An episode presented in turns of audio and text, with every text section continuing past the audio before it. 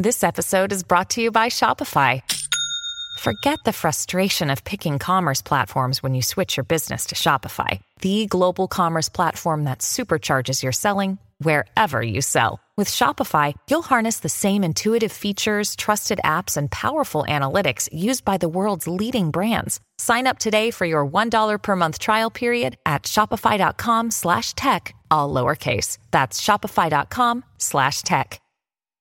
The Matrix is a computer-generated dream world built to keep us under control in order to change a human being. You're listening to the Dustin Gold Standard on Paine.tv. Join the discussion at Paine.tv slash gold.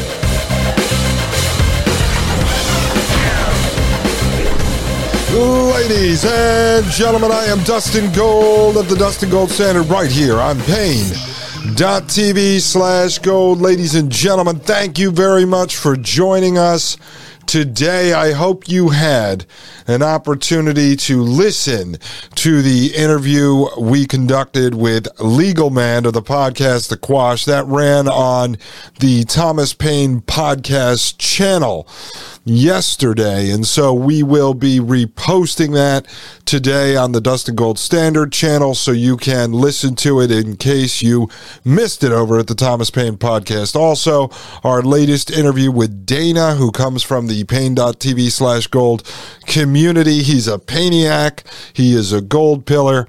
And so we appreciate Dana dropping by. If you have any information, any intelligence, any stories you've been researching over the years that you'd like to talk about, feel free to reach out to me at the email address gold at paine.tv or over at paine.tv slash gold via direct message or over on Twitter at Dustin Gold Show or at Hackable Animal, or you can get me on Telegram at Dustin Gold show. Okay, ladies and gentlemen, to everyone who left a five star review and comment at Apple Podcasts, thank you very much. And to everyone who joined paine.tv slash gold, we truly do appreciate it. All right, today we're going to get back into what we were covering. Oh, and for those of you who noticed, I put out a Dustin Gold nugget on Saturday uh, as an intro to the show where I was covering David Salinas Flores's document on MK Ultra and the Brain Initiative. And what happened there, folks, was there was a power outage in the middle of me finishing the show, and so I was not able to complete it. And then on Sunday, I had to interview Legal Man for two and a half hours, and I had to interview Dana for two and a half hours, and so I didn't get to finish that episode. So I'm going to go back and complete that sometime this week. But today, I wanted to move forward into a video that I wanted to analyze for quite a while on Dr. James Giordano. So we are going to get into that after I touch on some metaverse news and talk to you a bit about the uh, metaverse combined with the smart technology and try to put all this into perspective for you folks. As you know, we wrapped up on mental illness and psychedelics, so I'm going to move away from that for a while. But first, I just want to address something because I had someone over in the Telegram group reach out to me. I guess they posted the interview with Legal Man on uh, Mastodon. I think that's like a social media account. Actually, I know what it is, but anyway, they posted it over there, and um, there was uh, someone saying, "Oh, you know, this is." Um, information I've heard before. So let me just address that. Some of the stuff I talk about, you've heard before. Obviously, if you've listened to Whitney Webb, Jason Bermas, any of the other people that talk about technocracy, you know, Allison McDowell and others. But there's other stuff I bring into this conversation that I know you haven't heard before. So if somebody listened to one episode, I could see where you came from. But I connect the dots between what has happened in the past, what is happening now, and try to look at where we are headed in the future. And when I started with this show a couple of months ago, the idea is I was building off of the Thomas Paine podcast family of listeners. And so I decided to put together content that Mike was not covering in detail. And then I could begin to educate people on what is happening behind the scenes in what I call reality. The reality of the growth of technocratic transhumanism, and it'll put into perspective why a lot of what you see in the Clown World WWE wrestling circus is actually happening. Because the technocrats are moving forward into a new form of government. And so those are the people I started off talking to. Now, I'm going to go in a lot of different directions in this show.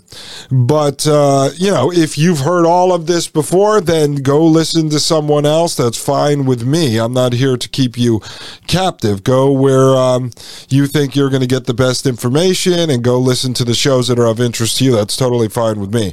I'm not sitting here trying to hold you captive.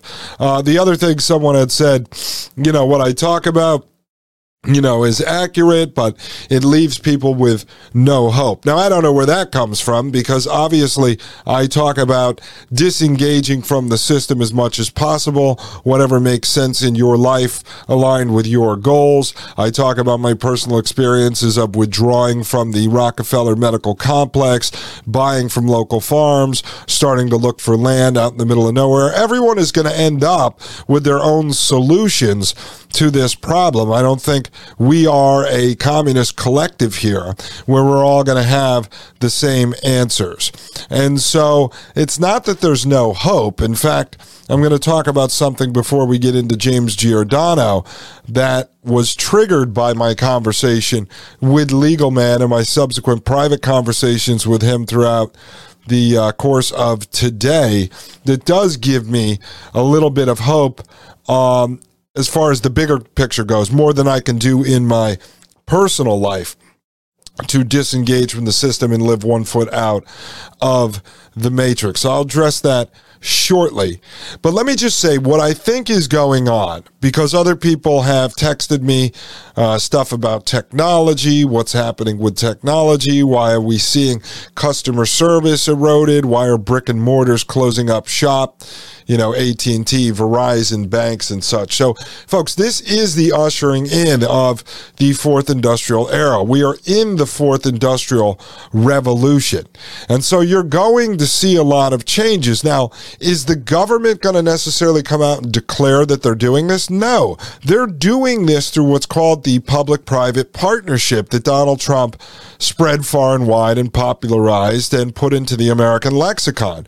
But the idea of the public private partnership grows out of think tanks like the World Economic Forum. They are one big organizer of the public private partnership. They don't hide that. And so, what you're seeing happening right now, I believe, is the ushering in of the new form of government, technocracy, ruled by the scientists and engineers and that is being done outside of the governmental system that you're used to dealing with. They're building the technocracy around us using the so-called private sector partners of which we've talked about in depth here are funded with government money through CIA In-Q-Tel investments, through investments from venture firms partnered with CIA In-Q-Tel, from government contracts, through investments made by government frontmen like Elon Musk and Peter Thiel. So you're seeing the technocracy being built uh, through the so-called private sector. And you are going to see a lot of changes on the internet. This is the new Web 3 coming out, which is the metaverse. That's where it all is going to. All of the CEOs and and the uh, technologists that run these companies talk about this stuff openly in lectures at the World Economic Forum, uh, council meetings, you know, committees. You can watch this stuff, read about this stuff, read about it in the trades, look at the white papers. It's not a secret. It's not a conspiracy theory. They're actually moving the world in this direction. And the internet is moving to Web 3.0. So what happens is you'll see a lot of disinformation. For instance, you know, cryptocurrency is going to protect us from the government, which is totally untrue. Cryptocurrency is basically the currency of the technocracy. In fact, it's more tracked than cash. At the end of the day, you have to move your cryptocurrency into wallets in order to convert it to fiat US dollars or to be able to spend it through a uh, you know crypto debit card and such and when you sign up for these wallets you have to give your information to the crypto wallet company in the form of your driver's license, your social security number, and they tell you it's all being reported to the IRS. So there's nothing that is, you know, hidden from the government. Now, if I'm going to tell you the truth about that, does that mean I'm not giving you hope? Why? Because I'm telling you you're being scammed? What would you rather sit there and believe in the grift, believe in the scheme, believe in the scam? And that's going to give you hope. So false hope is what some people are looking for. So maybe I should just get on here and shill cryptocurrency. You want me to start a gold pill, a gold pill crypto token, and I can start selling those to people? No, I'm telling you the truth because that's what I have dedicated this show to. I will seek out the truth and tell you what I believe. In some cases, I use resources. In others, I give my opinion and I try to be very clear about that when I am giving my opinion opinion versus when I am analyzing information that has been disseminated. So that's what I try to do here at this show. I try to bring you the truth wherever it may go. So this has nothing to do with losing hope. It's about understanding what's actually happening, where it came from, what's happening today, where we're going in the future, so that you can make decisions in your personal life of how you will avoid this. As I, as I always say, how much you're willing to put up with. Some people want all the smart products, so they will install ring video cameras all around their house. They they will put smart technology in their house. They want the Alexa so they can tell it when to turn on their music or when to uh, tell them that their baby is snoring or whatever it may be. And so some people say, listen, I don't want to be part of this prison planet matrix, but I'm willing to put all the smart products in my house. At the end of the day, that's your prerogative. You have to make these decisions for yourself on how much you want to put up with. As long as you're aware of the consequences, which is what my job is, is to present you with the facts and the truth, then you can make these decisions. You can say, okay, the uh, pluses, you know, the positives of installing ring cameras all around my house far outweigh the negatives for me personally. I want a camera in my driveway that I can look at from my smartphone, you know, 10 miles away to make sure my kids got home from school okay or to make sure my dog didn't get out from the fenced in yard, whatever it may be. Those are your personal choices. We're not all going to agree on the same solutions. And that's totally fine. That's how it's supposed to be. Otherwise, we have a set of beliefs and then we want to be dictators. We want to rule over others and make them all conform to our set of beliefs. And if that's what you want to do, then maybe run for president of your homeowners association or mayor in your town and force people to conform to your set of standards, your set of beliefs. Well, that's not how I am. So when I give out solutions, or Legal Man gives out solutions, or Mike Moore gives out solutions, or Maria Albanese gives out solutions, we are giving out solutions that we are using in our personal lives, ideas that we may have had. You have ideas. Come and present them on the show. If you have ideas about how to give people hope that is not false hope, Email me, gold at Paine.tv. I've said a hundred times I want people on the show. Dana reached out to me through gold, um, through Paine.tv slash gold. He shared all kinds of information with me. I said, Dana, come on the show. And you know what he did? He called me and he came on the show. And I thought it was fantastic. We talked to a real world outlaw, someone who's lived being woke in this system, woke to the matrix for the last 50 years, and they've survived and they've thrived in the system, living one foot out, calling themselves an outlaw. And so, if you have ideas, you have solutions, you want to share your ideas on how to give people hope, but not false hope, then come on this show. I welcome you with open arms. You are part of this community. So, ladies and gentlemen, what I'm going to do before we get into James Giordano, because this is some heavy stuff, we're working our way back into technology, into transhumanism. I want to get a little deeper into the discussion we had with Legal Man, where we talked about jury nullification. And this is something that Legal Man has spent God, I don't know, 20 episodes over at his podcast, The Quash On, where he's talked in depth about Lysander Spooner, who's written about this stuff in his book, Trial by Jury. And so last night, I just got thinking about this, about my old days being involved with grassroots organizing in the state of Connecticut. And so I went online and I was looking for old articles where I was featured in them because I wanted to share some of these with you, not to toot my own horn, but to show you what we were doing uh, what is it, almost 15 years ago, on a grassroots level in real life, boots on the ground, before social media was a main thing, where we were literally door knocking.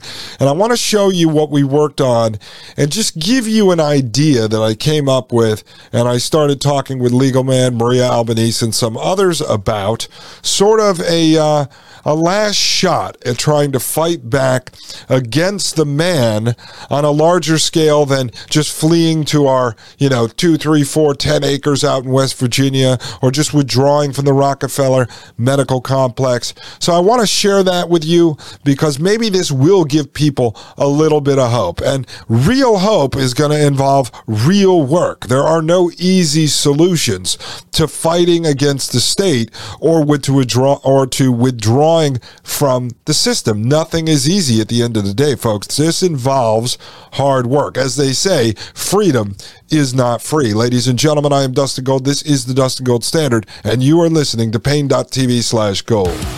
You're listening to the Dustin Gold Standard on Paine.tv. Join the discussion at Paine.tv slash gold. You're listening to the Dustin Gold Standard on Paine.tv.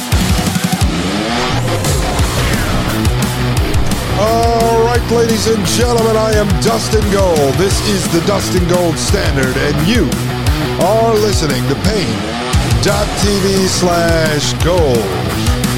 All right, folks, I've mentioned this a few times throughout the podcast on various episodes, but I've never really told the whole story. I'm not going to get into the entire story because it would take multiple episodes to do this, and I don't have all the articles. A lot of this stuff has disappeared from the internet over the years as certain newspapers were consolidated under other newspapers. But basically, what happened was in 2007, and, and I'm sharing this story with you because it was a major part of my life and helped shape who I am today. Not that I'm tooting my own horn. It's not like I made millions of dollars doing this, but in 2007, I had a marketing company in Connecticut, small little company.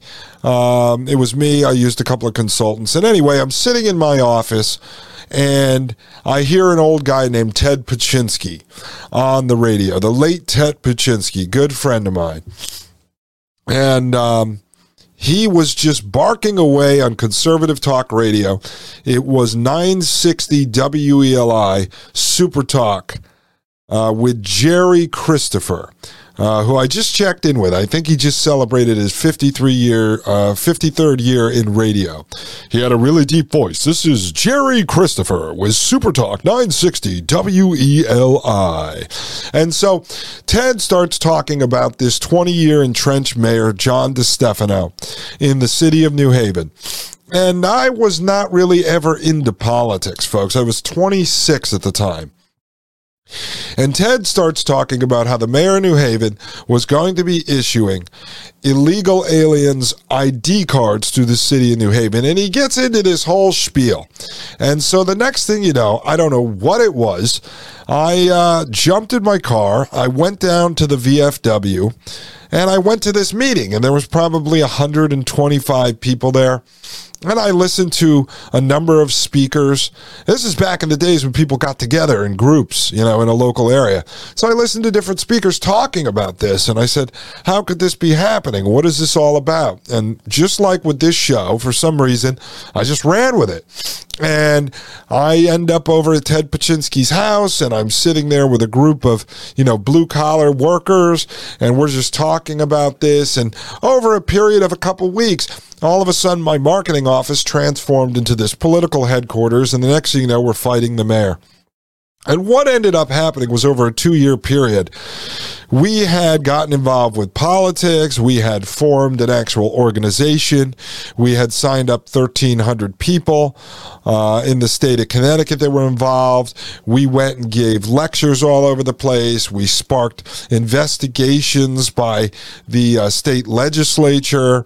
We met with the governor we were doing everything. We were involved with political campaigns, state legislative races, uh, caused a lot of problems for a lot of people. I was on the radio all the time there, uh, appearing on local news. We were battling the mayor constantly we were a thorn in his side. So we had formed a group. There was four of us.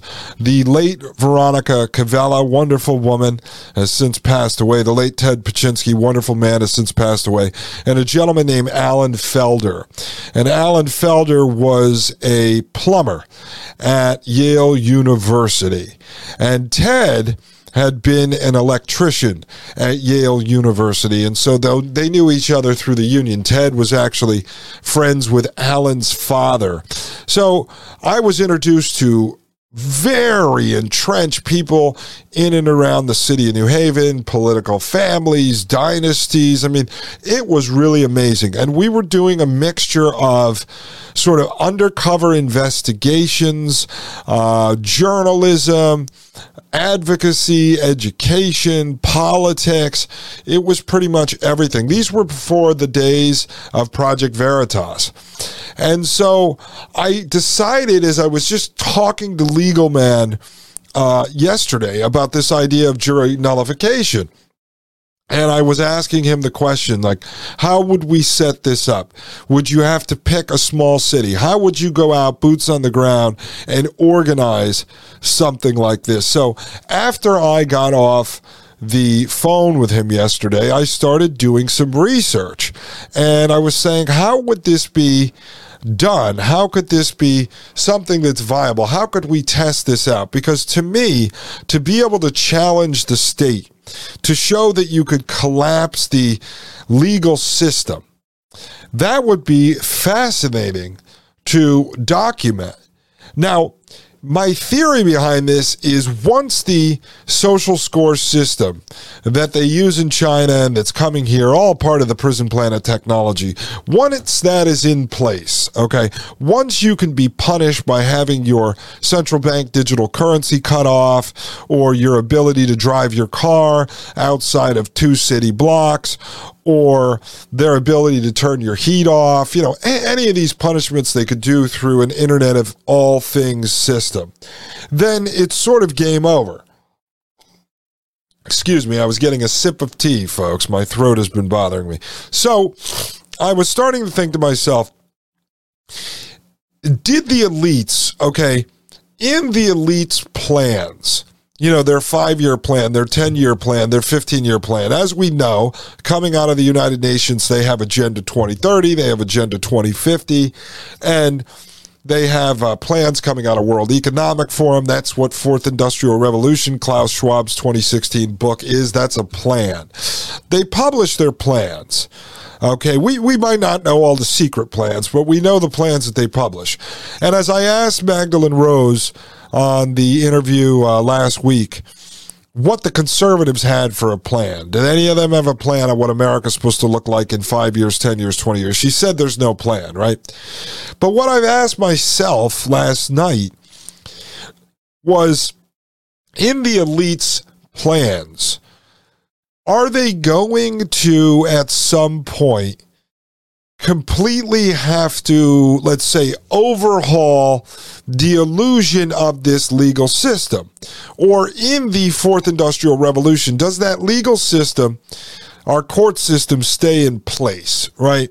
Is the illusion that it works and that it serves justice, do they just leave that in place? So now, let's say you were able to organize in a city. So I'm just going to pick New Haven, Connecticut, for instance. I don't live in Connecticut anymore, but I'm familiar with the ground game there.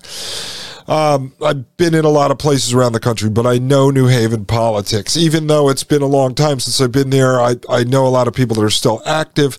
It's still a very similar ground game. So you take a city like New Haven with 150,000 people, and within that city, there is a federal uh, district court, which Legal Man said you would need to have. Because if you were going to do an educational campaign to wake people up to this idea of jury nullification, you would want to make sure that your campaign is educating the same pool of people who would be called into jury duty in state cases as well as in the federal cases. So if all of a sudden, uh, let's say whatever the crime was that uh, Mr. X committed, and that was on state charges, he said, let's say now they go trump up federal charges against that person to pull them into the federal system, you still want that jury pool to be the same in the federal system. So if you're going to go out and try to educate 150,000 people, so let's say out of 150,000 people, let's just say there's 100,000 people that are eligible to serve on a jury. Let's just use that number. Nice, easy number as legal man says you would only need 5 to 10% of the people out of the 100,000 to be aware of jury nullification and on board with this idea. Okay. And for those of you who didn't listen to the show, I suggest you do so you know what I'm talking about. And then if you're more interested, go over to Legal Man's The Quash and look up his podcast and look for the ones on jury nullification on Lysander Spooner, and that will really get you up to speed on this concept, okay? So let's say you need 5 to 10% of the 100,000.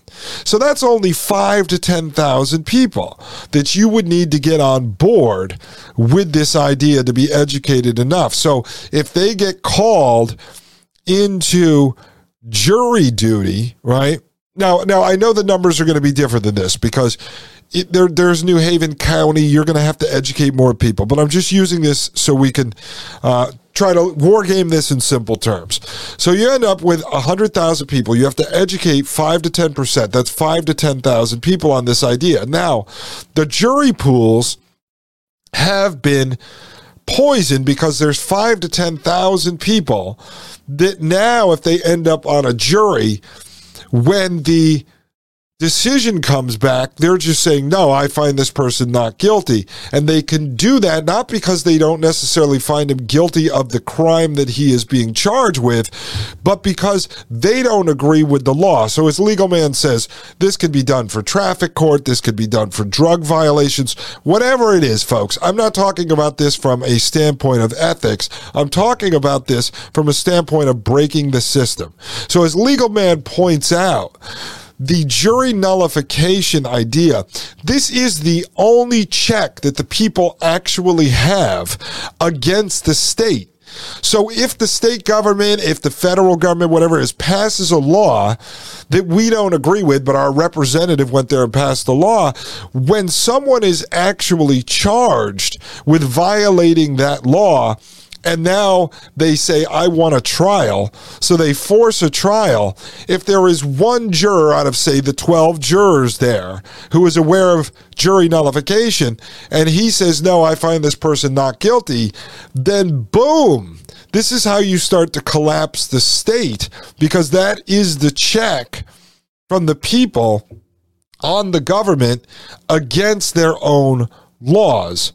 So you would have to go in and actually organize this. I'm really going to focus on this. I'm going to do a series. I was talking to Legal Man about coming back on to do a series where I wear the hat of a community organizer, someone with a marketing background, and I'm going to pepper him with a lot of questions and try to work through this and figure out how we would realistically pull something like this off instead of just talking about it. Because part of hope, folks, is not just talking about these ideas it's actually making them happen. So he really piqued my interest with this, and I'm kind of motivated on this idea. When I get back, let me explain to you a little bit of how we'd go on the ground and actually pull something like this off. Ladies and gentlemen, I'll be right back to war game with uh, to war game this with you. Ladies and gentlemen, I'm Dustin Gold. This is the Dustin Gold Standard, and you are listening to Paine.tv slash gold. You're listening to the Dustin Gold Standard on Paine.tv. Join the discussion at paine.tv slash gold.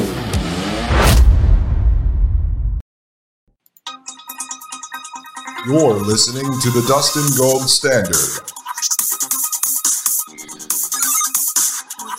on Paine.tv.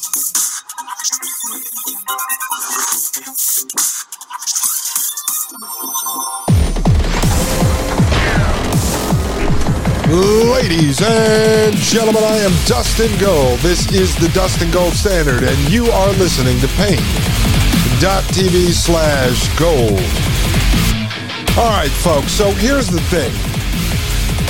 If I don't sound like I'm being completely clear on this, I've been a little congested the last uh, 24 hours. I don't do COVID tests, so it could be COVID, folks. Now, I, I get this at the beginning of. Uh, uh, the winter, you know, going into the fall, moving towards the winter every year. So I'm sure that's what it is. But anyway, if I'm not being completely clear, just stick with me because we're going to try to think tank this and war game this over several uh, episodes. I think I might actually start running you know, a separate little mini series on this where maybe I spend a half hour every couple days wargaming this. But basically, what would have to happen and again, this is a realistic solution. It's something realistic that could be done. I know it's a lot of work, but it's realistic, so it intrigues me. But basically, what would happen is that you would have to get on the ground and you would um, surprise the living crap out of them because they're not used to uh, a ground game. Everybody now thinks they could just throw out a meme, throw out a GIF on social media, and they're going to change the world. But the idea behind this would be to educate a large group of people to basically poison the jury pools. So there's basically these sleeper cells out there, these sort of sleeper jurors sitting there ready to pounce uh, at any chance they get to get on a jury and then end up finding someone not guilty. And this will spoil the system. And once you have, let's say, 10%, and, and um, the people out there believe in this. Once you have 10% of the population within that sort of federal district court range and area, that population trained, then everyone who gets arrested will start demanding a jury trial. That alone will collapse the system by the weight of trials sitting on the docket, folks. So, this is a way to actually fight the state. Now, you'd say to yourself, how would we go out? And I'm just wearing a community organizer hat right now, just starting to think about this stuff. I'm just fleshing this out, folks. How would you go out and actually organize people? Well, let me share this article with you. Again, this is not to toot my own horn, this is just to show you something I've been involved with in the past and uh, it's real world. So when we were fighting the city of New Haven, when they were going to issue the first in the nation uh, ID card for illegal aliens. And later we uncovered, it came true, that the city of New Haven, the mayor was involved with this banking scandal, and they wanted to get IDs to the illegal aliens to get around the Patriot Act so that the illegal aliens could take their cash, because back then they were all being paid under the table cash, and put it into the mayor's bank. Uh, they did not know it was the mayor's bank, but that was the idea behind this. And they were highly successful. The mayor ended up winning in the end years after I got out of Connecticut. But one of the big campaigns we were running, as I mentioned, Ted Paczynski and Alan Felder, two of my co founders, were deeply rooted in Yale University's union with the trade workers who basically kept Yale University running. They own a lot of real estate. I think they're the largest real estate owner in the city of New Haven, probably in the state of Connecticut now. And so they had a whole crew of skilled uh, tradesmen and everything. And so they said, wait a second, what if we go and organize the union at Yale? Because Alan Felder, who was active in the union at that time, he was a plumber at Yale. He had started to figure out that Yale was bringing in, in cooperation with the union, illegal aliens to do work on buildings at night when the union guys were off the clock. And so he figured out they were using illegal aliens for plumbing work, electrical work, uh, all types of trade stuff on the buildings that Yale uh, were in the process of uh, building. So he said we could wake up the union members and start to turn the union members against the union, which was deep in the pocket of the mayor of New Haven. So we put together a ground game. And we started with this petition, and we had an inside lead on this because Alan was active in the union and he was vocal and he was not afraid to lock horns with leadership. So he would go to the union meetings and start organizing. And then before you know, we had a team at the time of about 15 people on the ground. And we were moving in and out of Yale University, meeting with janitors, meeting with, uh, you know, cleaning ladies, meeting with the uh, tradesmen. I'm telling you, in the back hallways of the mess halls, uh, everything else, it was crazy. I just started thinking about it last night. I'm like, wow, remember those days? So here was an article that actually came out of uh, YaleDailyNews.com. And I just want to read this because it's going to help me jog my memories. We start to put this idea together. And this says here Union debate centers on immigrants' rights. And this was written by Madeline Johnson and Leah Yu. Leah Yu probably wrote 15 articles at that time on us. And by this time, we were all well known. Uh, we were a thorn in the mayor's side for over a year. We popped up everywhere the mayor turned. We were there to break his balls. And so, this is how we did this ground game. And I'll tell you how it relates to this jury nullification in a moment. It says New Haven Solidarity Week kicked off Monday amid growing disagreement between Yale's Local 35 union and an anti illegal aliens group which has now brought Yale students and university management into the fray. 13 Yale student groups released a statement yesterday condemning a community watchdog project that was our organization, Community Watchdog Project, sponsored petition that calls for the withholding of union dues from Local 35's pro immigrant rights national affiliate, Unite Here. And, and then remember, this is back 15 years ago, so it was not about immigrant rights. This had to do with illegal aliens. It goes on to say since the petition began circulating 12 days ago, Local 35 leadership and CWP organizers, that was us Community Watchdog Project, CWP organizers have engaged in a tense back and forth that has thus far failed to produce any resolution between the two sides. CWP members said they collected almost 300 signatures on the petition, but Local 35 President Bob Proto said most of the members who signed the petition last week have asked to have their names removed. Only one union member has asked to be removed from the petition, CWP organizers said. Now, we had created this huge campaign, a big propaganda campaign against the President Bob Proto, uh, all kinds of uh, graphics and flyers. We used to make flyers and print them, making him look like a mob boss. I mean, they were accurate. There was nothing we were we were saying that was not true. But um, we actually ran some investigations and followed him around town and took pictures of him. But we uh, we had built this huge propaganda campaign against these guys and tied him into the mayor, into all sorts of politics that were going on. Uh, what Unite Here, the uh, sort of mothership of the local Yale Union, was doing on the national level, spending the union dues on all types of stuff that the union members were not even aware of, nor did they agree with. So this was a well thought out campaign. And then by this time in my life, I had already read about Saul Alinsky and I had read Rules for Radicals. So I utilized a lot of the techniques that I had learned in that book. Of course, we were standing back then on the conservative side of the aisle, uh, trying to shut down these basically anti uh, worker pro illegal alien programs that the politicians in the state of Connecticut were running. It goes on to say, regardless of the exact numbers, Yale student groups who signed an opinion by Robert Sanchez 08 in today's news, quote, anti-immigrant propaganda deceives Yale workers, end quote, said they object to what they call the petition's anti-undocumented immigration mentality.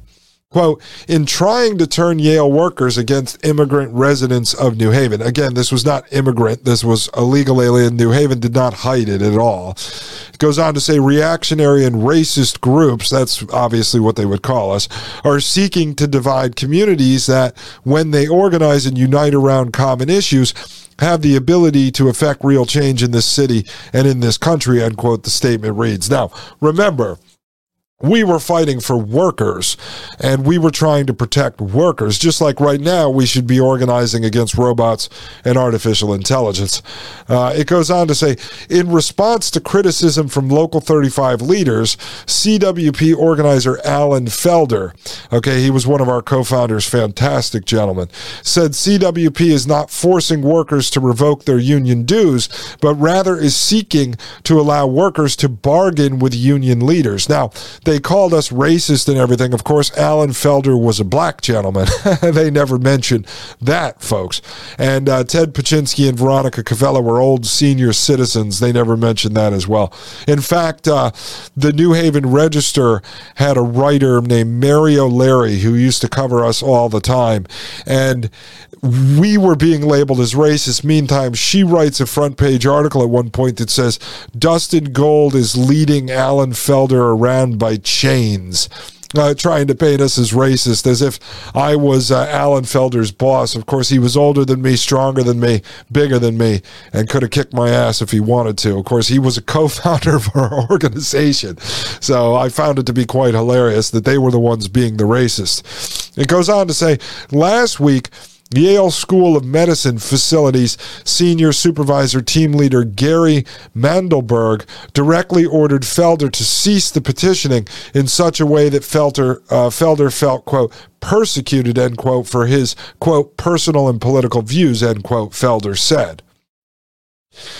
Quote, I am dumbfounded to think that they are employing such strong arm tactics, end quote, CWP spokeswoman Veronica Cavella said. Quote, they want this to go away. We're not going away. We are going to tell this membership about where their money is going to illegal aliens who could very well take their jobs one day, end quote. Mandelberg did not return calls from com, uh, for comment on Tuesday. In the spirit of New Haven's Solidarity Week, they used to run these things all the time to push all the different factions of minorities into supporting uh, they're illegal aliens. That's what basically happened. So, in the spirit of New Haven Solidarity Week, student coordinators said they will make a concerted effort to reach out to Local 35's dining hall workers and other service personnel this week, in addition to encouraging Yale faculty and students to register for Elm City resident ID cards. So they would use the Yale students to try to uh, out organize us. All right, two months ago, Proto, he's the head of the union, signed a quote, immigrants' rights are human rights, end quote. Wow. Manifesto expressing support for the ID card program, which grants uh, municipal privileges to all New Haven residents, regardless of age or citizens, uh, citizenship status. That I just said wow because I remember that when that happened, and we were able to combat that with better marketing, with better uh, propaganda. Folks, when I get back from the break, more on this. This is really important stuff. I mean, it's really helping me try to shape up this idea I have in my head. I'm sort of sharing this stuff with you in real time while it's fresh in my head after this discussion with Legal Man. We'll be right back, folks, on organizing America against the state. I am Dustin Gold with the Dustin Gold Standard right here on Paine.tv slash gold. You're listening to the Dustin Gold Standard on Paine.tv. Join the discussion at Paine.tv slash gold.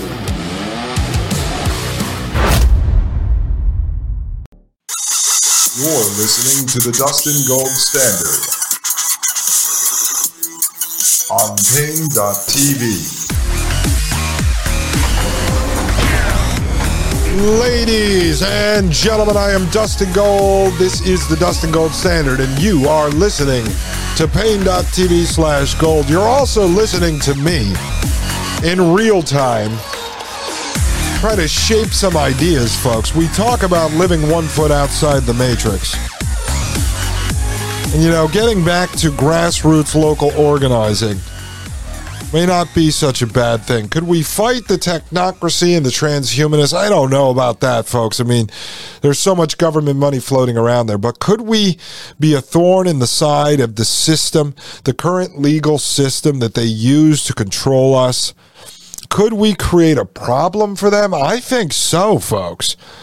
I think we could create a large problem for them. And it, once I finish reading this to you, I just want to show you this because this illustrates how real life grassroots organizing works.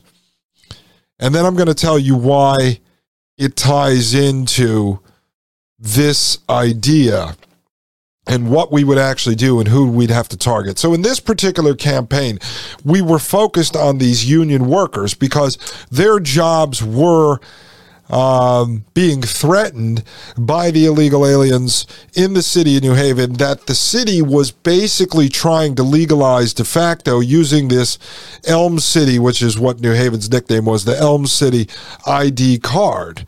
And so we needed to warn the union workers those would be our allies in this battle.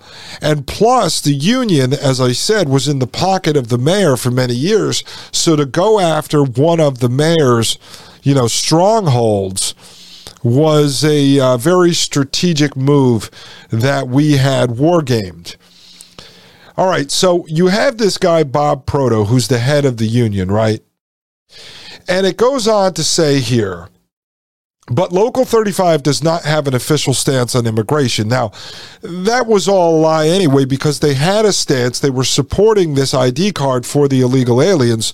We had not questioned immigration. They muddy the waters with their propaganda by bringing immigration into it, legal immigration which obviously we, we weren't even fighting that issue at all. We never talked about legal immigration. We were talking about legalized slavery by using illegal aliens and paying them under the table less than what someone who was an American would have to make because of minimum wage laws. So if you were going to have minimum wage laws saying you had to pay someone $10 an hour, but then you brought in illegal aliens who you'd pay $5 an hour under the table to, effectively that was a um, sort of loopholed slavery, is the way we used to talk about it. So it says, but Local 35 does not have an official stance on immigration, a fact that leaders publicly clarified to all union members last week. Soon after the petition began circulating, Proto said, quote, dozens and dozens, end quote, of signatories of our petition repudiated the petition and told him they would ask to have their names removed. Now, at that time, we had a plant inside this union meeting tape recording the whole thing and that actually never happened. That became a battle later on and i had access to this 960 WELI super talk morning show i used to go on every wednesday and they would do an episode called watchdog wednesdays and that ended up growing into a couple hours almost every other day and jerry christopher the host uh, opened the doors to us and i would come on he used to call me uh, Digger Gold because I would dig so much dirt. And so we would go on there and play undercover tapes, uh, similar to Project Veritas. And this was not the only thing we were doing. We always had about 20 different projects we were working on at the same time, but all related to trying to organize Americans against the politicians. So it goes on to say, quote, they just talked among them, uh, they just talked amongst themselves and realized that our local union didn't have an official stance, end quote, Proto said. Quote, they were being lied to by this group told that their jobs were going to be lost or taken over by illegal immigrants, and they used that fear and lied to our workers, end quote. CWP organizers said only one union member has requested to be removed from the petition, and they will continue soliciting signatures until they have 55% of the membership, approximately 660 signatures. That's what we needed to basically overthrow the union says quote we'd like to get another 30% done and it seems that the members are still with us end quote cwp chief strategist dustin gold said that would be me. There's not another Dustin Gold. Quote, Alan Felder put something out there to let them know that. We're not telling you not to pay your dues. It just give you the power to negotiate, end quote. Proto said the one person count is completely off base. Quote, that's a lie, along with the lies about telling people they were going to lose their jobs. If they even took the time to read our contract, they would understand that we have job guarantees and staffing levels. It's just a horrible, horrible lie, end quote. And so we had this guy on the run, folks. We had this guy on the run. And so the article goes on to talk about, uh, you know, CWP organizers Felder, Cavella, Gold, and Paczynski were present at yesterday's Solidarity Week kickoff and even got an ironic shout out from John Lugo, the president of the immigrants' rights group Unidad Latina en Acción. After approaching Lugo and offering his card, Paczynski said he wanted to set up dialogue with the ULA to discuss how immigration is affecting the nation. And so this goes on uh, and talks talks all about what we were doing here. Uh, let me just give you a little more information because I want you to understand how extensive uh, this stuff is, but it can be done, folks. It goes on to say, quote, Yale management, I imagine, took some steps, but I'm not sure which steps they took, end quote, Proto said. Quote, I would think that someone without a Yale ID does not belong in the workplace, end quote. And they're talking about how we snuck in and got all around Yale University. CWP chief strategist Dustin Gold said CWP is looking to introduce a similar petition among Yale's local 34 members, as well as SEIU 1199 union members members in the near future. Local 34 includes Yale's clerical and technical workers, while SEIU 1199 since 1997 has sought to unionize workers at Yale New Haven Hospital. Like Proto, Local 34 President Laura Smith has publicly supported immigrant rights. Of course, they say they don't have a stance on that, right? Quote, this program provides a wonderful opportunity for all of us who live and work in New Haven, blah, blah, blah. And they're talking about the illegal alien ID card. But I'm showing you here how we were a thorn in the side to the power structure. And so we organized all these union workers. And for what we were trying to accomplish at that time, it was highly successful. Now, it involves some brain power, it involves some strategy we war game the crap out of this. We had a lot of very smart people within our network. And remember, folks, this was back before people were really using Facebook, uh, using Twitter. I don't even know if some of that stuff existed then. But what we would do is we use the power of radio. A lot of people listened to that uh, conservative morning show because it was the largest show in Connecticut, and that station had a very big reach. And so I would go on there or one of my other co founders would go on there, and we would talk to Jerry, and we would announce a particular meeting going on. We used to rent VFWs in American Legions. And then all of a sudden, 100, 200, 300 people would show up at some of these meetings.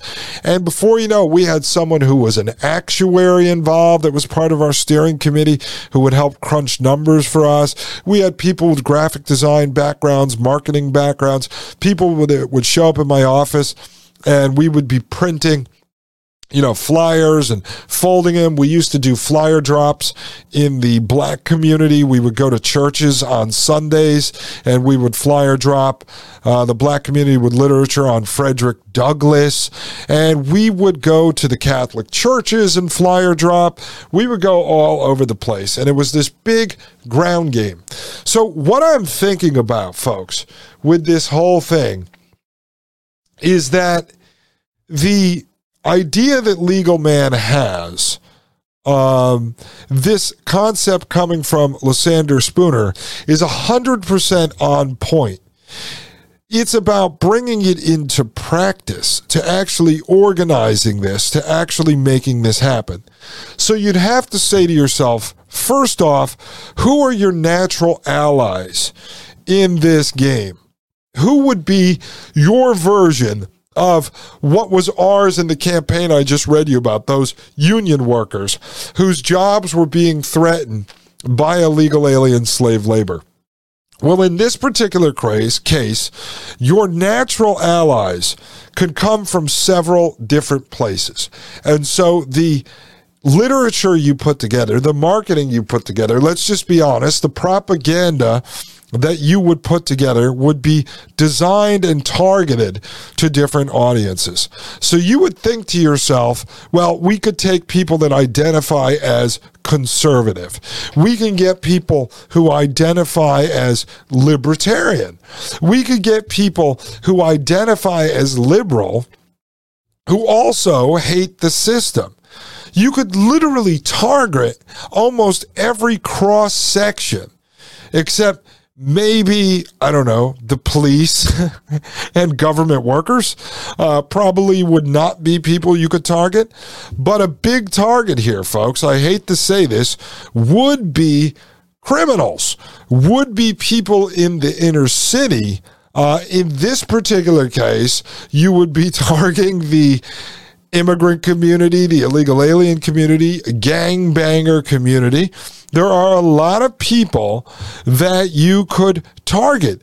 You could utilize the government's propaganda and social engineering against them by going after people who are potheads. Let's face it, people that use psychedelics, everything we've been talking about people who want drugs to be legalized, you can actually utilize them as foot soldiers in this.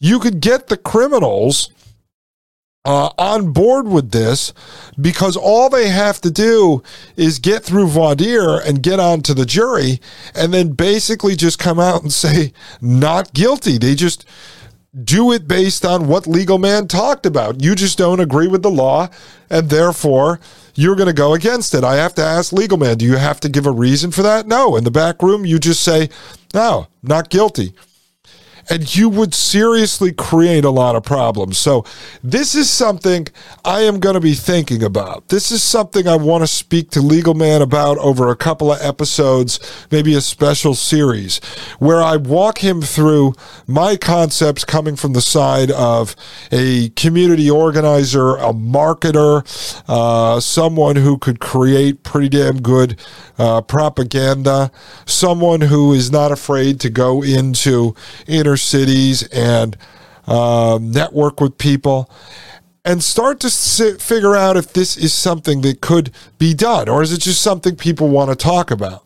Do people want hope? This is hope, folks. This is something that could be a thorn in their side. Again, do I believe that we are going to collapse technocratic transhumanism? No.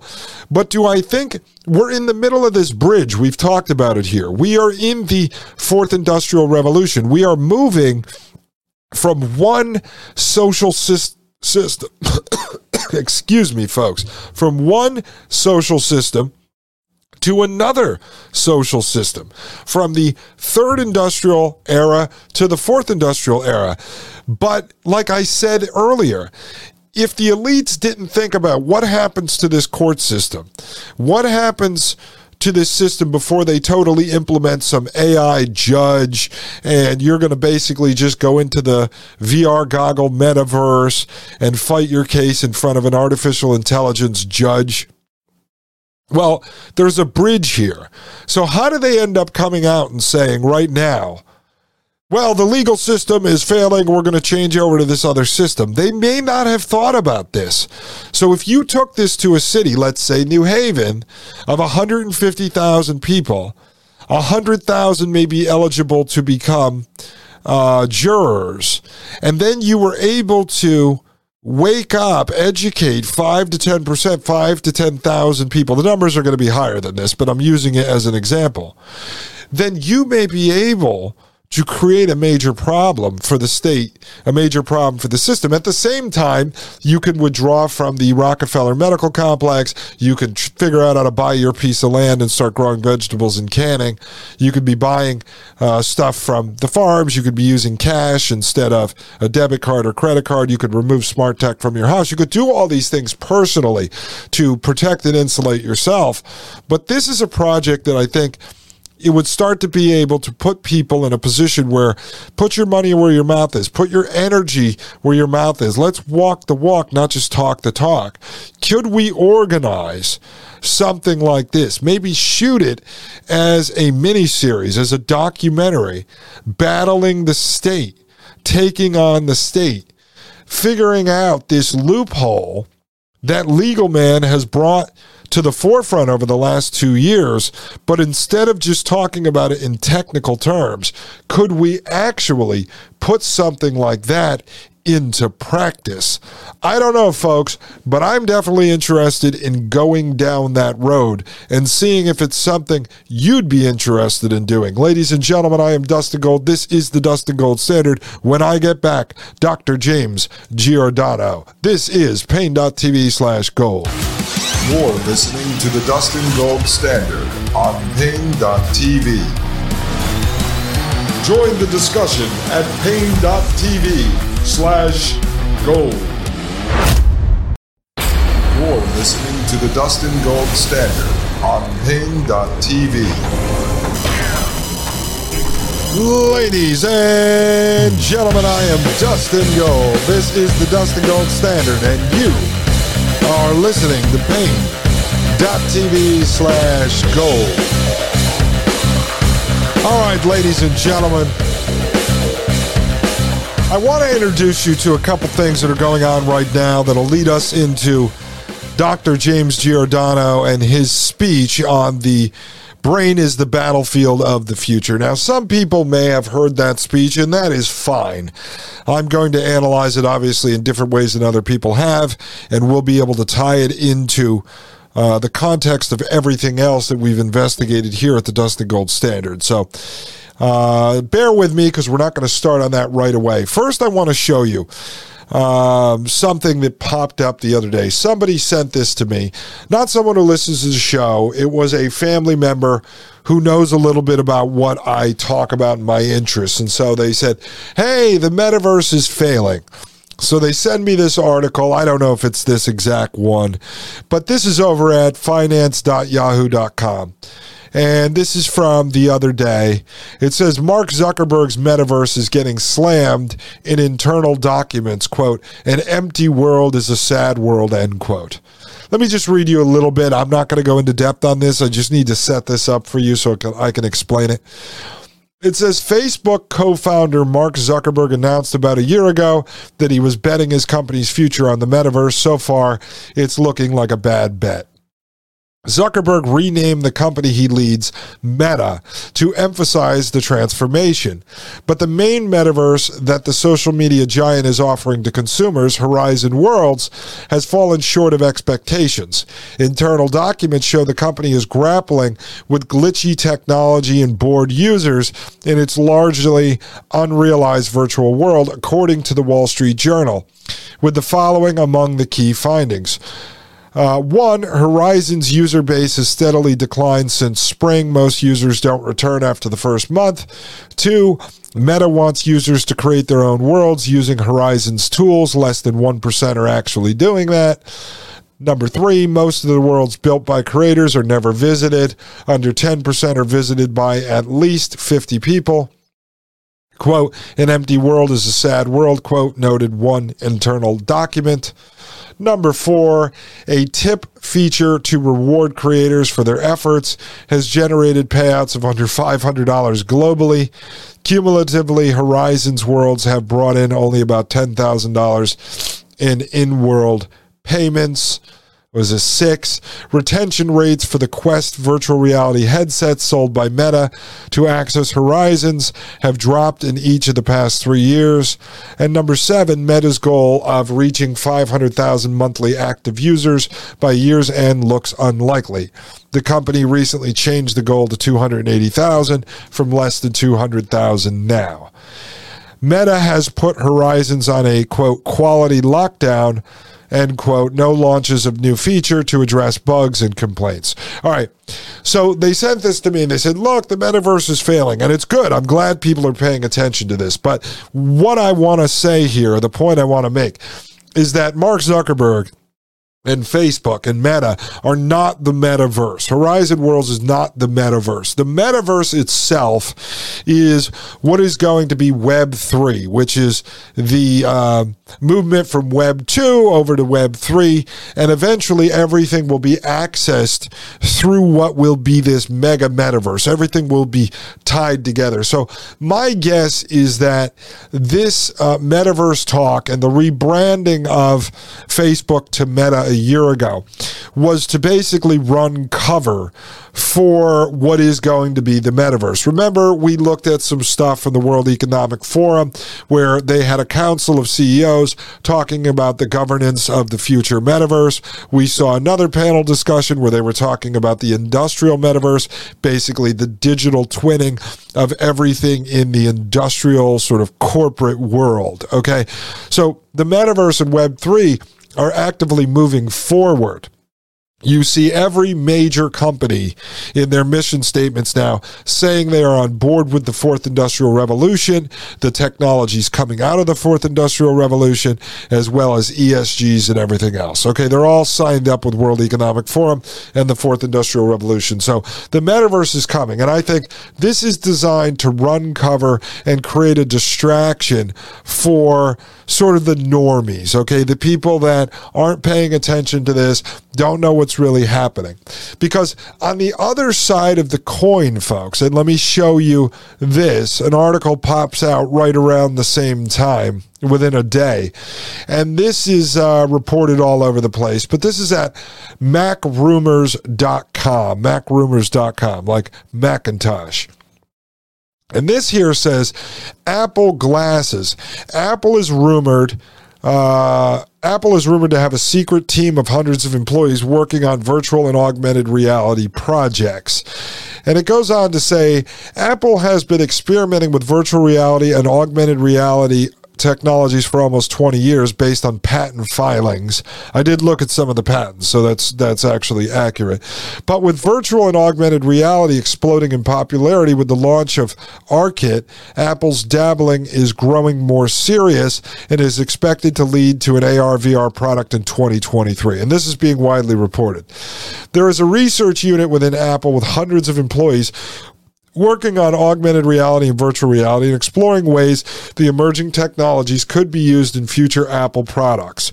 Augmented reality, virtual reality hiring has ramped up over the last several years, and Apple has acquired multiple AR VR companies as it furthers its work into the AR VR space. Okay.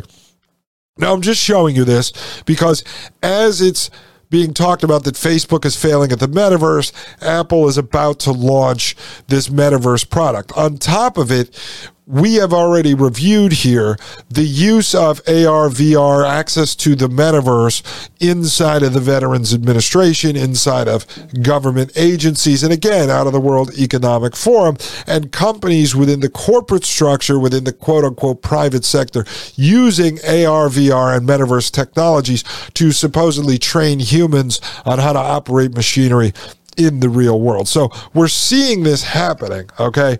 So this metaverse is not dead. I believe the Facebook side of the metaverse runs cover for what is actually happening behind the scenes.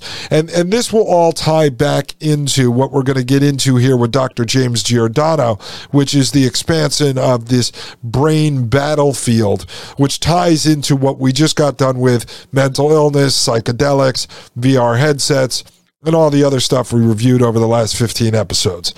Apple is developing at least two AR products that include an augmented reality headset to be released in 2023 followed by a sleeker pair, uh, pair of augmented reality glasses coming at a later date. The two projects have caused some confusion over what's coming when, but it's now clear that an AR, VR, or mixed reality, that's called XR, headset will be released, followed by augmented reality glasses. Rumors initially suggested that Apple's AR, VR headset would come out at some time in 2022, perhaps at WWDC in June, but there were, uh, but there continue to be development issues that Apple needs to overcome. At this point, it's looking like we won't see the AR VR headset until 2023. Reliable sources like Apple analyst Ming Chi Kuo and Bloomberg's Mark Gurman have indicated that the headset will likely see a 2023 launch with the glasses to follow in 2024 or 2025. The AR VR headset that Apple has in the works will be standalone device with powerful A series processors that will put performance on par with Apple's Macs. Now listen to this cuz I want to tell you a little bit about what's supposedly going to be inside this. It will have two chips inside that will allow it to perform complex tasks and handle the virtual reality capabilities. Plus, it will be able to operate independently of an iPhone or Mac. See, this is an access point into what will be the overall uh, metaverse, folks. Design wise, the headset will look similar to other headsets on the market, like the Facebook Oculus Quest, but it will feature a sleeker design and a lightweight build to ensure comfort. Two high resolution micro OLED displays with up to 3,000 pixels per inch will provide an immersive viewing experience, and there may also be an extra display at the side for peripheral vision. Now, this is important, and and I do have to get through this for you.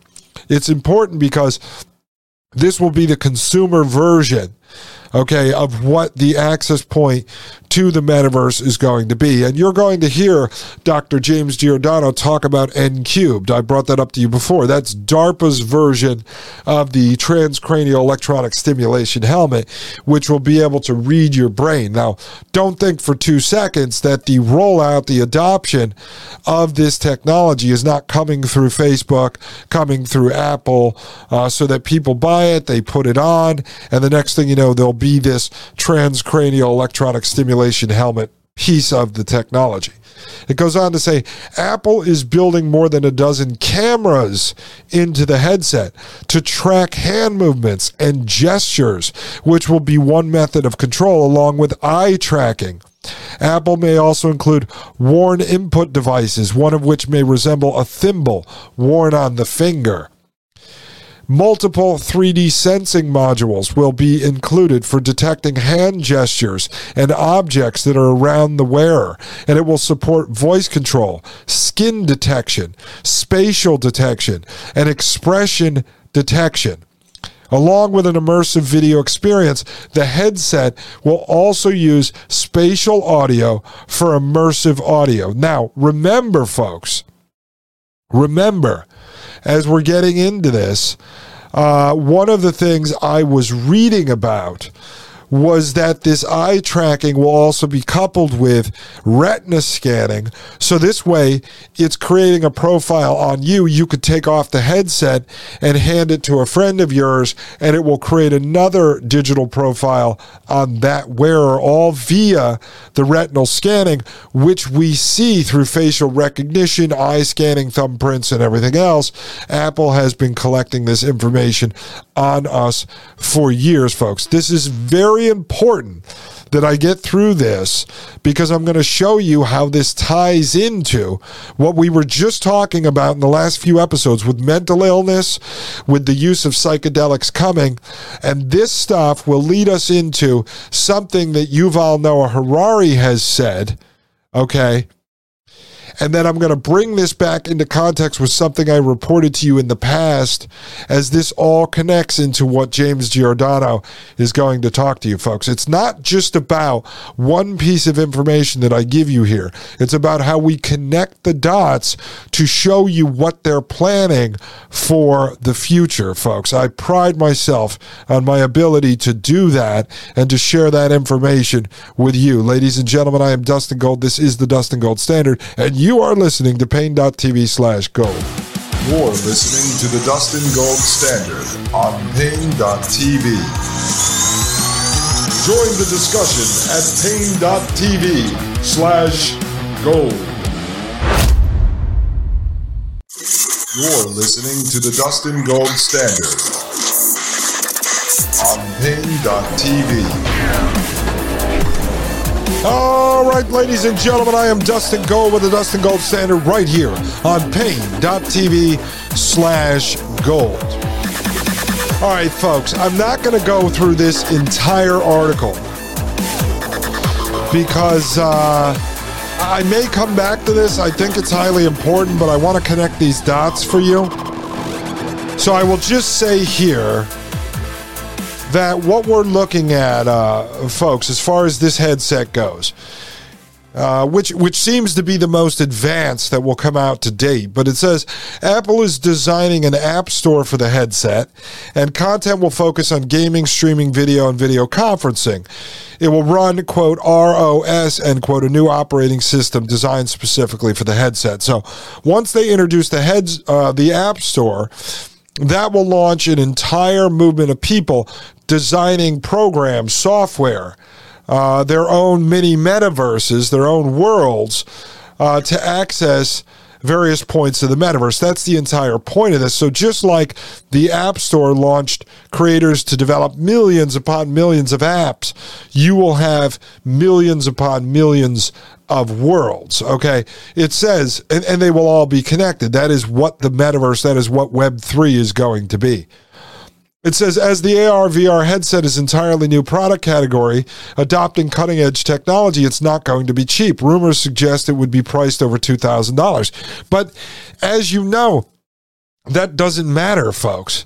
That doesn't matter. Dana brought up in the interview yesterday that you see people that are literally not able to afford food with inflation, but they go buy the new iPhone. And you know how that's done. Look, I just bought a new iPhone 13. My older phone, my XS or whatever, is not broken. But before I started the show, I wanted the iPhone 13 because it had a better camera. That's what I actually use to stream on here is the iPhone 13. It looks better than my high-end webcam and I wanted the ability to film videos for this show and take good photos out in public. Yes, I know the consequences of carrying around my smartphone. I don't bring it with me at all times, but if I want a camera in my pocket, I go with the iPhone on this. So, how do you get it if you don't have $1,300 to buy the iPhone 13? How are you going to get the AR VR headset? That's going to cost $2,000? Well, they're going to sell them through the service providers like AT&T or Verizon and they're going to give you a monthly plan. So if you go get the iPhone 13 right now and you don't want to lay out $1,300 or something for the max model, they're going to put you on a 24 or 36 month payment plan and tell you that it's only $45 a month. They'll do the same thing with the headsets. They'll say Apple's only going to release them every few years. You can just pay 40 50 dollars a month over three years and that's how you're going to pay it off. Okay they're already introducing this payment system these monthly plans across all the websites. That's all part of Web3.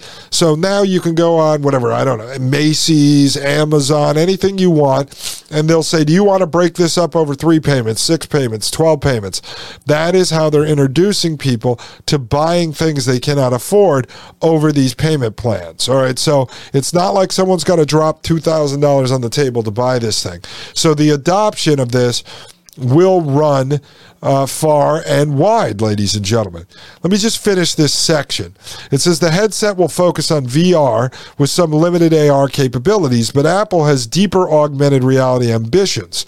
After the VR AR headset, Apple is expected to come out with a set of augmented reality glasses that will look similar to standard glasses but with AR capabilities. I explained to you this before. That's you're walking down the street looking at the real street, but you can see pop-ups. They call them like these informational data packets will pop up. So let's say you want to overlay Google Maps on the real world that you're seeing, that will be augmented reality.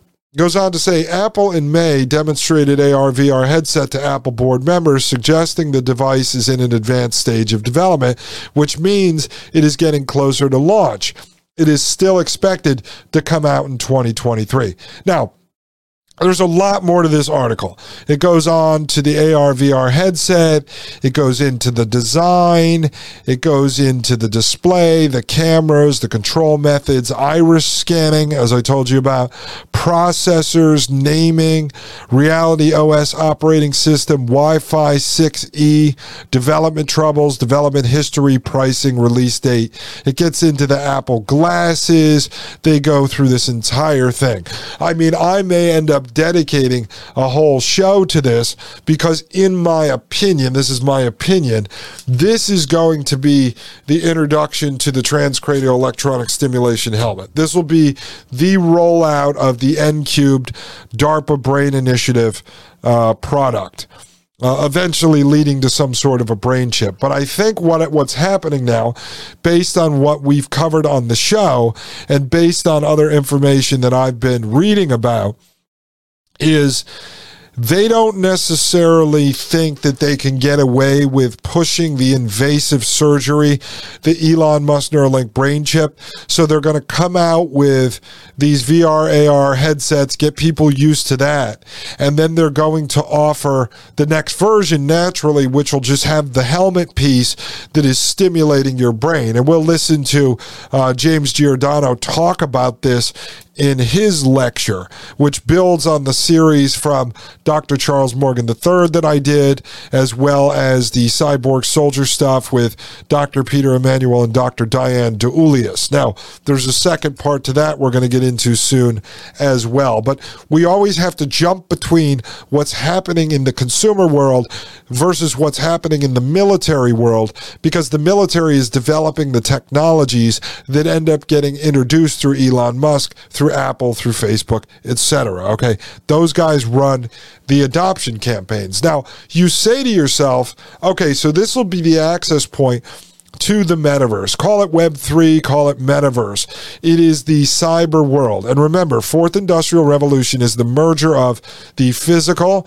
the biological, and the digital. So the metaverse is the digital world the cyber world, the second life, right? Biological is inside our bodies inside of nature, leaves, plants, animals. That's what they're trying to access. And then the physical is the world we walk around in. And so this is the merger of everything. And I've explained to you why I believe they're trying to drive people into the metaverse. Eventually, they want you in a 400 square foot closet, a pod apartment, sitting there with the VR headset on, entering the metaverse where you will go to quote unquote work, where your brain power is going to generate crypto tokens for you to spend either inside the metaverse or to have supplies delivered to your pod apartment by the uh, technocracy's largest distribution platform, Amazon.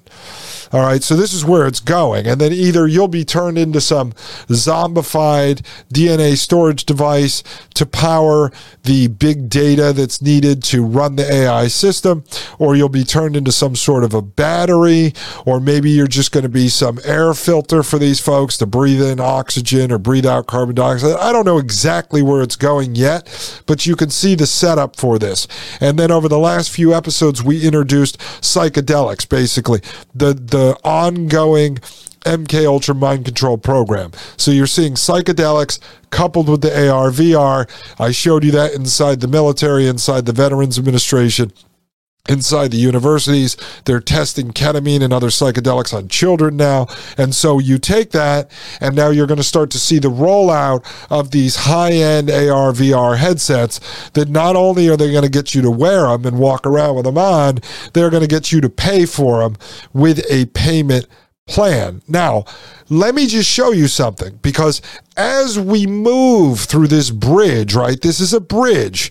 This is the fourth industrial revolution, the bridge from the third industrial era to the fourth industrial era. So as we're moving across this bridge, there is going to be a time period in which they have to keep people alive for whatever reason until they don't need us anymore, until we're replaced by robots, we're replaced by AI, whatever that may be. So let's go over to our old friend now. Because as you're looking at the technology coming out of Apple, the stuff coming out of Facebook, the stuff coming out of Google and these other companies, let's go back to everyone's favorite villain. This is why this is very good to look at this and put this into context. What did Yuval Noah Harari say? What did he say about this stuff? This is a video. I'm going to give credit on YouTube. This is edited together by Joe Biden Archive. That's the channel. Uh, but this is good. This is a great little uh, chop up video that I didn't have to do myself. So let's just play this and listen to the words of Yuval Noah Harari, the king philosopher, to Klaus Schwab, the World Economic Forum, and the Fourth Industrial Reich.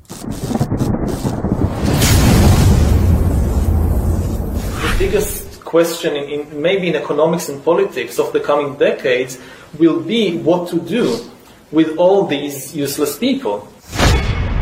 The problem is more uh, boredom and how, what to do with them and how will they find some sense of meaning in life when they are basically uh, meaningless, worthless.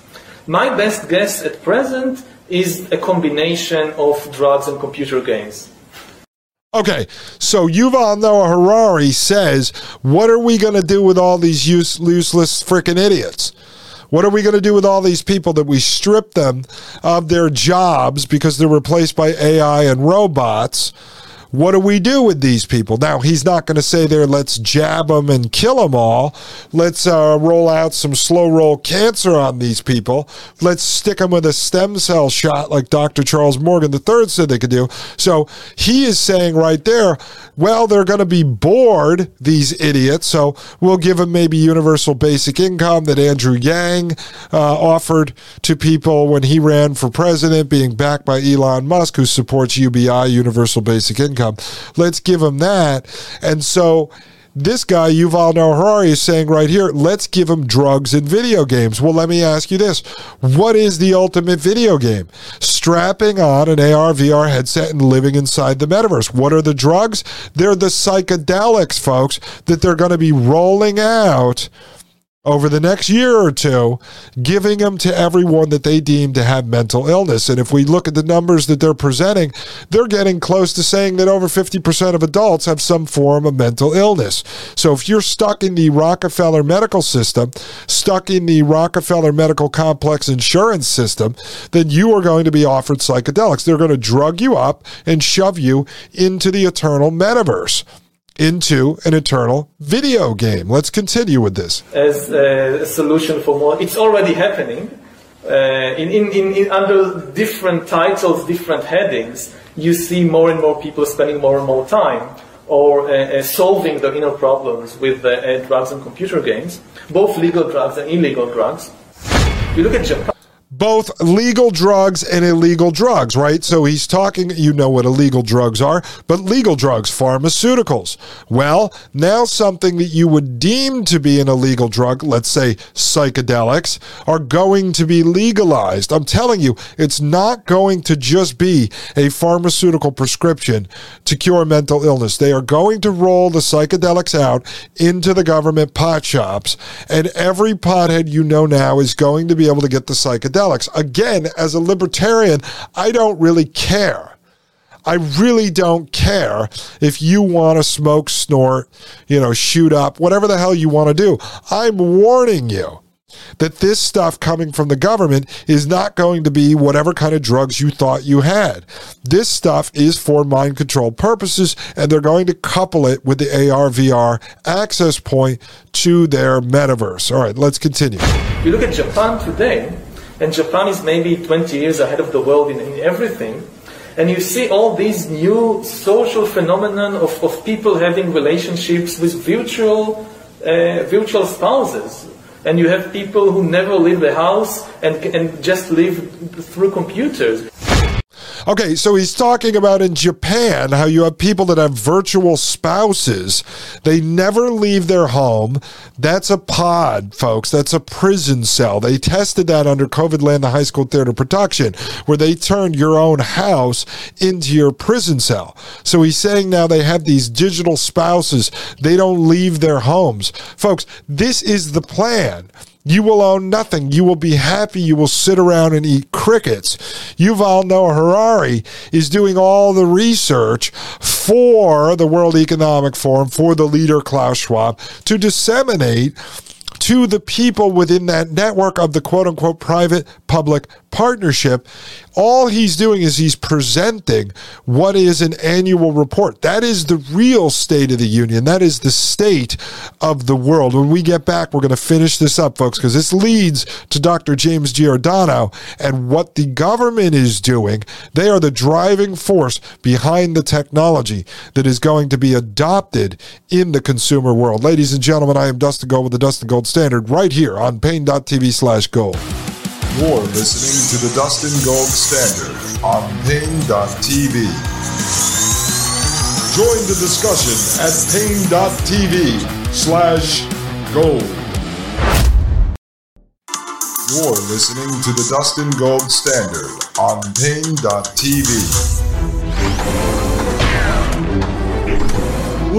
Ladies and gentlemen, I am Dustin Gold right here on Paine.tv slash gold, and this is the Dustin Gold Standard. All right, folks. So I hope you're seeing the big picture here, right? You're having the psychedelics coming in, the organized, orchestrated rise in mental illness, psychedelics being the solution, coupled with the VR AR headsets. You're going to have basically this uh, recreational psychedelic and then the consumer version of the AR headset. You're going to have the one that comes out of the healthcare industrial complex, right? Those people getting psychedelics for pharmaceutical purposes to cure mental illness, and they'll have a government issued VR headset. You see how they're getting this pushed out? The adoption campaign will be rolled out across all these different little sectors. That's how they do it, folks. Let me continue with this Yuval Noah Harari piece. I just want to play the rest of it so I can move on and then show you another piece that we covered before, but how it all ties in together. Let's continue. I think once you're superfluous, you don't have power. Uh, again, we are used to the age of the masses of the 19th and 20th century, where you, all, where you, saw all these successful uh, massive uprisings, revolutions, revolts. So we, we got, we are used to thinking about the masses as powerful. But this is basically a 19th century and 20th century phenomenon. Okay, so do you see what he's saying there? This was a conversation I just had with someone on Twitter. He's saying, we, okay, he's representing the elites. We used to look at the masses having power, meaning all of us, the 99%, the plebeians out here, the peasants, having the power because we could revolt against them. We could rage against the machine. But what he's saying, that's an 18th and 19th century concept, that that is no longer the case, right? And that is why, as Legal Man and I discussed yesterday, these world governments, when you take China, when you take Russia, when you take the United States, all gladly will play the boogeyman to each other's respective countries. But why they're actually all united, they're not really enemies. Folks, I just tweeted out an article today that the United States has been giving China its technology to run its uh, supersonic missiles. Okay? So we're not really enemies with China, obviously. If we were afraid of them, that would not be occurring. So, they're all on board because they have a common enemy. The state, the governments have a common enemy. It is us. But now, what the elites are doing is they're sending out their king philosopher, Yuval Noah Harari, to tell them that we are no longer a threat to them. And this clip came before COVID 19, the high school theater production kicked off. Okay. So Yuval was already telling them they're not a threat against us. Well, what happened under COVID land, the high school theater production? It was proven we're not a threat to them. We did nothing to revolt against them. Well, people like me or you maybe said, I'm not going to be jabbed. I'm not going to be tested. I'm not wearing a mask. Okay, we push back in our own lives, but we did not organize some kind of a revolt against them. They're organized. Now, that's not to give us hope. Hope is that maybe we have a chance to revolt maybe throw a wrench in the gears through something like legal man's jury nullification if we could actually pick up and lead to, to take this bull by the horns and lead the charge. If people like you and I don't come together and organize something like this and try it, no one's going to do it, folks. And by the time they get social score into place, it's going to be too late anyway. All right, let's continue. I don't think that the masses, even if they, they somehow organize themselves, uh, stand much of a chance we are not in, in, in Russia of 1917 or in, uh, uh, or in 19th century Europe. If if the masses, if us get together, he's speaking to us right here. He's saying if we got together and tried to organize against them, that's just not going to work, right? We don't have the power. What we're talking about now is like a second industrial revolution but the product this time will not be textiles or machines or vehicles or even weapons. The product this time will be humans themselves. We are basically learning to produce bodies and minds. Bodies and minds are going to be, the, I think, the two main products of the next wave of all these uh, uh, changes. Okay, so he's saying right there, they are producing humans. What have I been focusing on here at this show, folks? Designer babies, synthetic wombs, mind tapping, mind controlling, mind breaking, genetic modification, gene editing, DNA splicing, you know, all these transhumanist technologies. And he's sitting here talking about this, folks, talking about how the mind and the bodies will be the new products of the future that is, is, is optional. Again, and if you think about it from the viewpoint of the poor, it looks terrible because Okay, so the viewpoint of the poor, it looks terrible. And that's where it goes back to him talking about the quote they opened with that basically you're going to have all these useless humans and they're going to just hook you up to video games and give you drugs. Now, when he said that, do you think he was just talking out of his butt? No, he was not talking out of his butt, folks. He was not talking out of his butt. He knew what was happening. These guys are the ones who drive the ideology and the methodology behind the technologies being developed and being rolled out. And so that's what he's referring to hooking you up to a VR headset and loading you up with psychedelic drugs. Now, there's another piece here I'm going to play, but I want to show you something that we talked about before because this is actually quite important. All right, a couple of weeks ago, I showed you this article from uh, Yahoo News titled China Forces Bus Drivers to Wear Emotion Tracking Bracelets, okay? And this article, just in case you don't remember, it said bus drivers in Beijing have been told to wear wristbands that monitor their emotions according to reports. The new public transport measures have raised privacy concerns among some legal experts who warn of increasingly broad surveillance of citizens in China. The state run Beijing Public Transport Holding Group claimed the electronic bracelets were necessary to protect public safety, the South China Morning Post reported. Around 1,800 trackers have already been distributed to long distance bus drivers, according to state backed Beijing daily newspaper.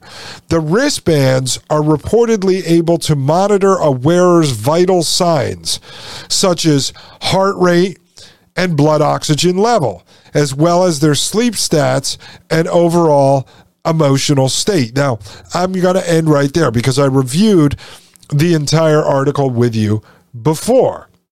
Okay, but you understand what's going on here now, right? And and just step away for two seconds from the AR VR headsets and the psychedelic drugs. And now think about the fact that in China, a couple of weeks ago, they started making bus drivers there wear bracelets that can read their emotions. All right, under the guise that they need healthy bus drivers.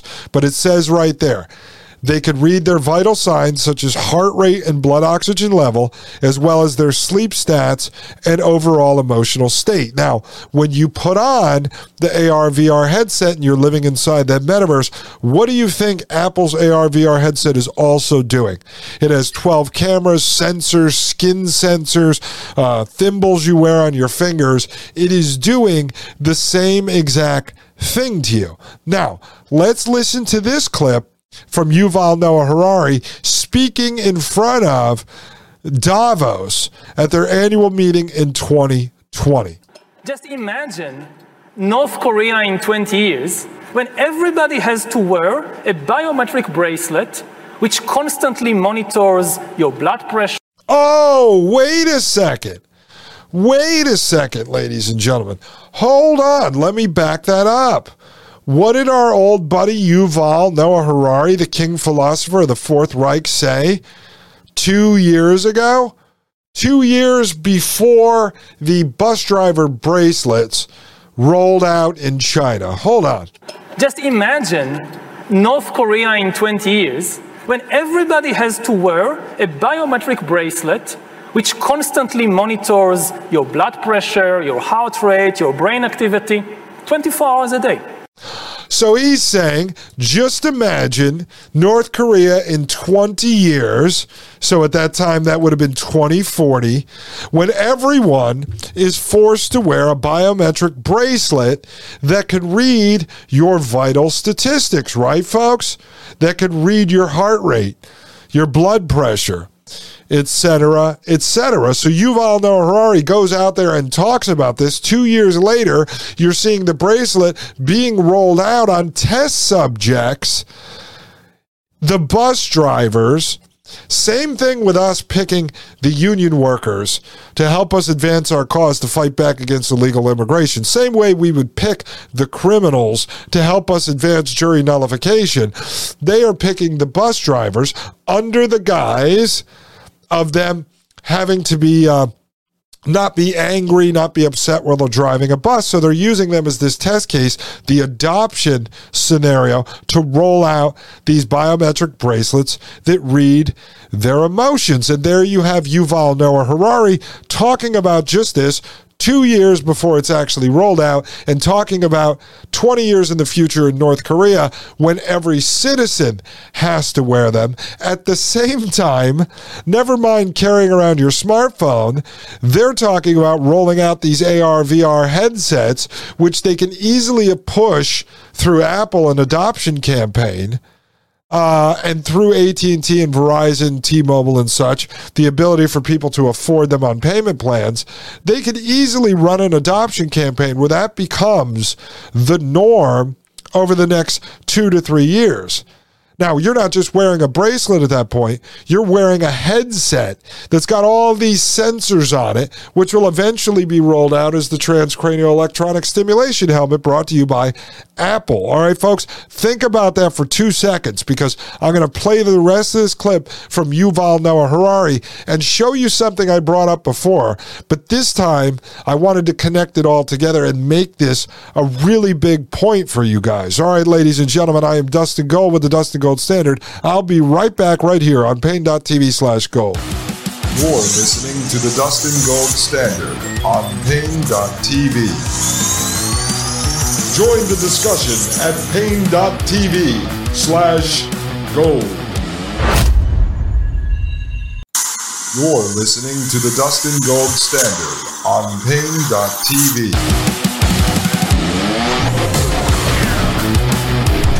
All oh, right, ladies and gentlemen, we are back. I am Dustin Gold with the Dustin Gold Standard right here on Paine.tv slash gold, folks. All right, before I lose my train of thought here, my mind is bouncing in a hundred directions. Let me just play this clip through here of Yuval Noah Harari. Let's listen to what he says. Just imagine North Korea in 20 years when everybody has to wear a biometric bracelet which constantly monitors your blood pressure, your heart rate, your brain activity 24 hours a day. You listen to a speech on the radio by the great leader, and they know what you actually feel. You can clap your hands and smile, but if you're angry, they know you'll be in the gulag tomorrow morning. Okay, so just let's listen to this one more time. I hate to keep repeating this, folks, but this is highly important. I'm not going to back it up the whole way, just about halfway back. Just listen one more time. 24 hours a day. You listen to a speech on the radio. You listen to the speech on the radio, okay? So let's just pretend his vision is 20 years in the future, 2040 because he's given this speech in 2020. You're listening to a speech on the radio from the great leader, you know, Kim Jong Un's, you know, whatever, son. I don't know who that is. Kim Jong Potato Head or whatever it is. You're listening to that on the radio. You wear a biometric bracelet that's obviously hooked up via Bluetooth or Wi Fi up to the uh, government, and the government knows how you're actually feeling. Well, forget the bracelet, even though now we know they are using the bracelet on the bus drivers in China. You are going to be wearing a VR AR headset, maybe by that point in 2020, some sort of transcranial electronic stimulation helmet, or at that point, maybe a Neuralink brain chip. But let's just say, let's take the Apple version I just read to you of the AR VR headset all the stuff that picks up with the sensors and the cameras and the and the retina scans. They can read your true emotions through your eyes. They know how to sense your fear, your anger, your love through your eyes. So you're giving them these vital statistics to actually read your emotions. And I'll show you this momentarily. Let's continue with this. By the great leader, and they know what you actually feel. You can clap your hands and smile, but if you're angry, they know you'll be in the gulag tomorrow morning. And if we allow the emergence of such total surveillance regimes, don't think that the rich and powerful in places like Davos will be safe. Okay, and so the reason why here at Davos at World Economic Forum that Yuval Noah Harari is talking about this, I'm sure many of you have actually watched the full speech, of which I won't get into uh, right now. I have not reviewed it in full on this show because a lot of people have covered this. You know, Whitney Webb has covered this, Allison McDowell, I'm sure many of you have heard it, so I don't want to bore you to death with covering the same thing others have. But at this point, we could probably play the whole speech and pick it apart now and compare and contrast to everything else that we've watched and actually talk about how the vision that he lays out is actually coming true. So Yuval Noah Harari is not warning the peasants he's giving an annual report to the elites, to the social engineers. So as he's standing there explaining this, and he says, Well, if this could happen, you know, it could also happen to us. We could also fall prey to this technology. Basically telling them we have to get ahead of it, develop it, own it, control it, and use it against the peasants. All right, because whenever you listen to him, he has complete and total disdain for the peasants. He hates us. He says we have no free will. I can't do the voice right now because I'm kind of stuffed up. Um, we have no free will. We have no soul. We are hackable animals you know, the days of having a spirit are over. So he says this time and time again. Now, take what he says before about putting people into video games, loading them up with drugs, and that's how we're going to deal with the useless class for a while. Then he talks about putting a bracelet on people to read their emotions so that the all powerful dystopian government knows what they're doing. Now, let me go back to this quickly because we talked about this before. I mentioned it in passing, and I just want to pull it all together for you.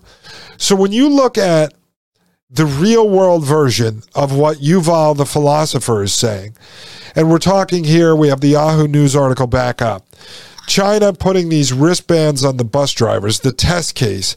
It says the wristbands are reportedly able to monitor a wearer's vital signs, such as heart rate and blood oxygen level, as well as their sleep stats and overall emotional state. Right? And you say to yourself, well, that's just bus drivers in Beijing. Okay, so what? How would they force adoption of something like this on everyone else? Well, we see the AR VR headsets coming. And you say, well, what about the people that aren't going to use the AR VR headsets? Well, the Fitbit can do the same. Well, there are people that won't wear the Fitbit. Okay. The iWatch. Well, there's people that aren't going to use the iWatch. But then we covered this in our Baby Smart Tech series. And I just want to bring it back up to remind you. I'm at owletcare.com. That's O W L E T care.com. And remember, this is the smart sock, folks all right, that people are putting on their babies. And the reason why I just remembered this, because I, I, don't remember everything I talk about on the shows, but I heard someone talking about it in the grocery store, how they had bought this for their grandchild. And so when you go over to this website, just check it out. This is the uh, Owlet Dream Sock. It says monitor what matters most. And this is a little neoprene sock you put on your child. And it attaches up via Bluetooth or through the internet. Uh, I believe this one actually. The sock beams the data over to the docking station where you charge it. That goes up to the cloud, and then the data comes from the cloud back onto your phone via the app. And it says right here the most in depth snapshot of baby's sleep. The Dream Sock wraps around your baby's foot comfortably and is the only baby monitor to track heart rate and average oxygen as sleep quality indicators, as well as wakings, movement, and current sleep state. So it says right here heart rate and average oxygen. Okay. And what's it over here that they're tracking on the Chinese? Vital signs such as heart rate and blood oxygen levels, right? And then on your baby, sleep quality indicators, as well as wakings, movement, and current sleep state. What are they tracking over here on the Chinese guys? Sleep stats and overall emotional state. So you're now giving the state, because the CEO of this company, we showed an interview, young guy, where he said they're collecting all this data. They have the largest database on newborns uh, ever created. So you're giving this company access to in the cloud, any data in the cloud, and I didn't dig deep into the company. I guarantee it's connected to the government. I mean, it just always is.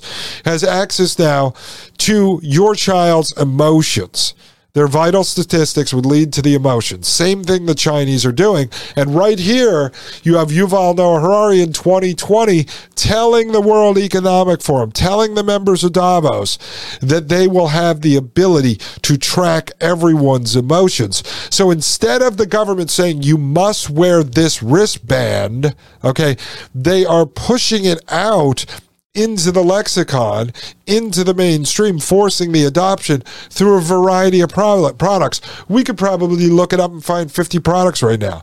So whether it'll be the AR uh, goggles, the VR headsets, smartphones themselves, iWatches, Fitbits, baby socks, you know, bracelets they're giving to the bus drivers they will force the adoption, the ability to read and control your emotions.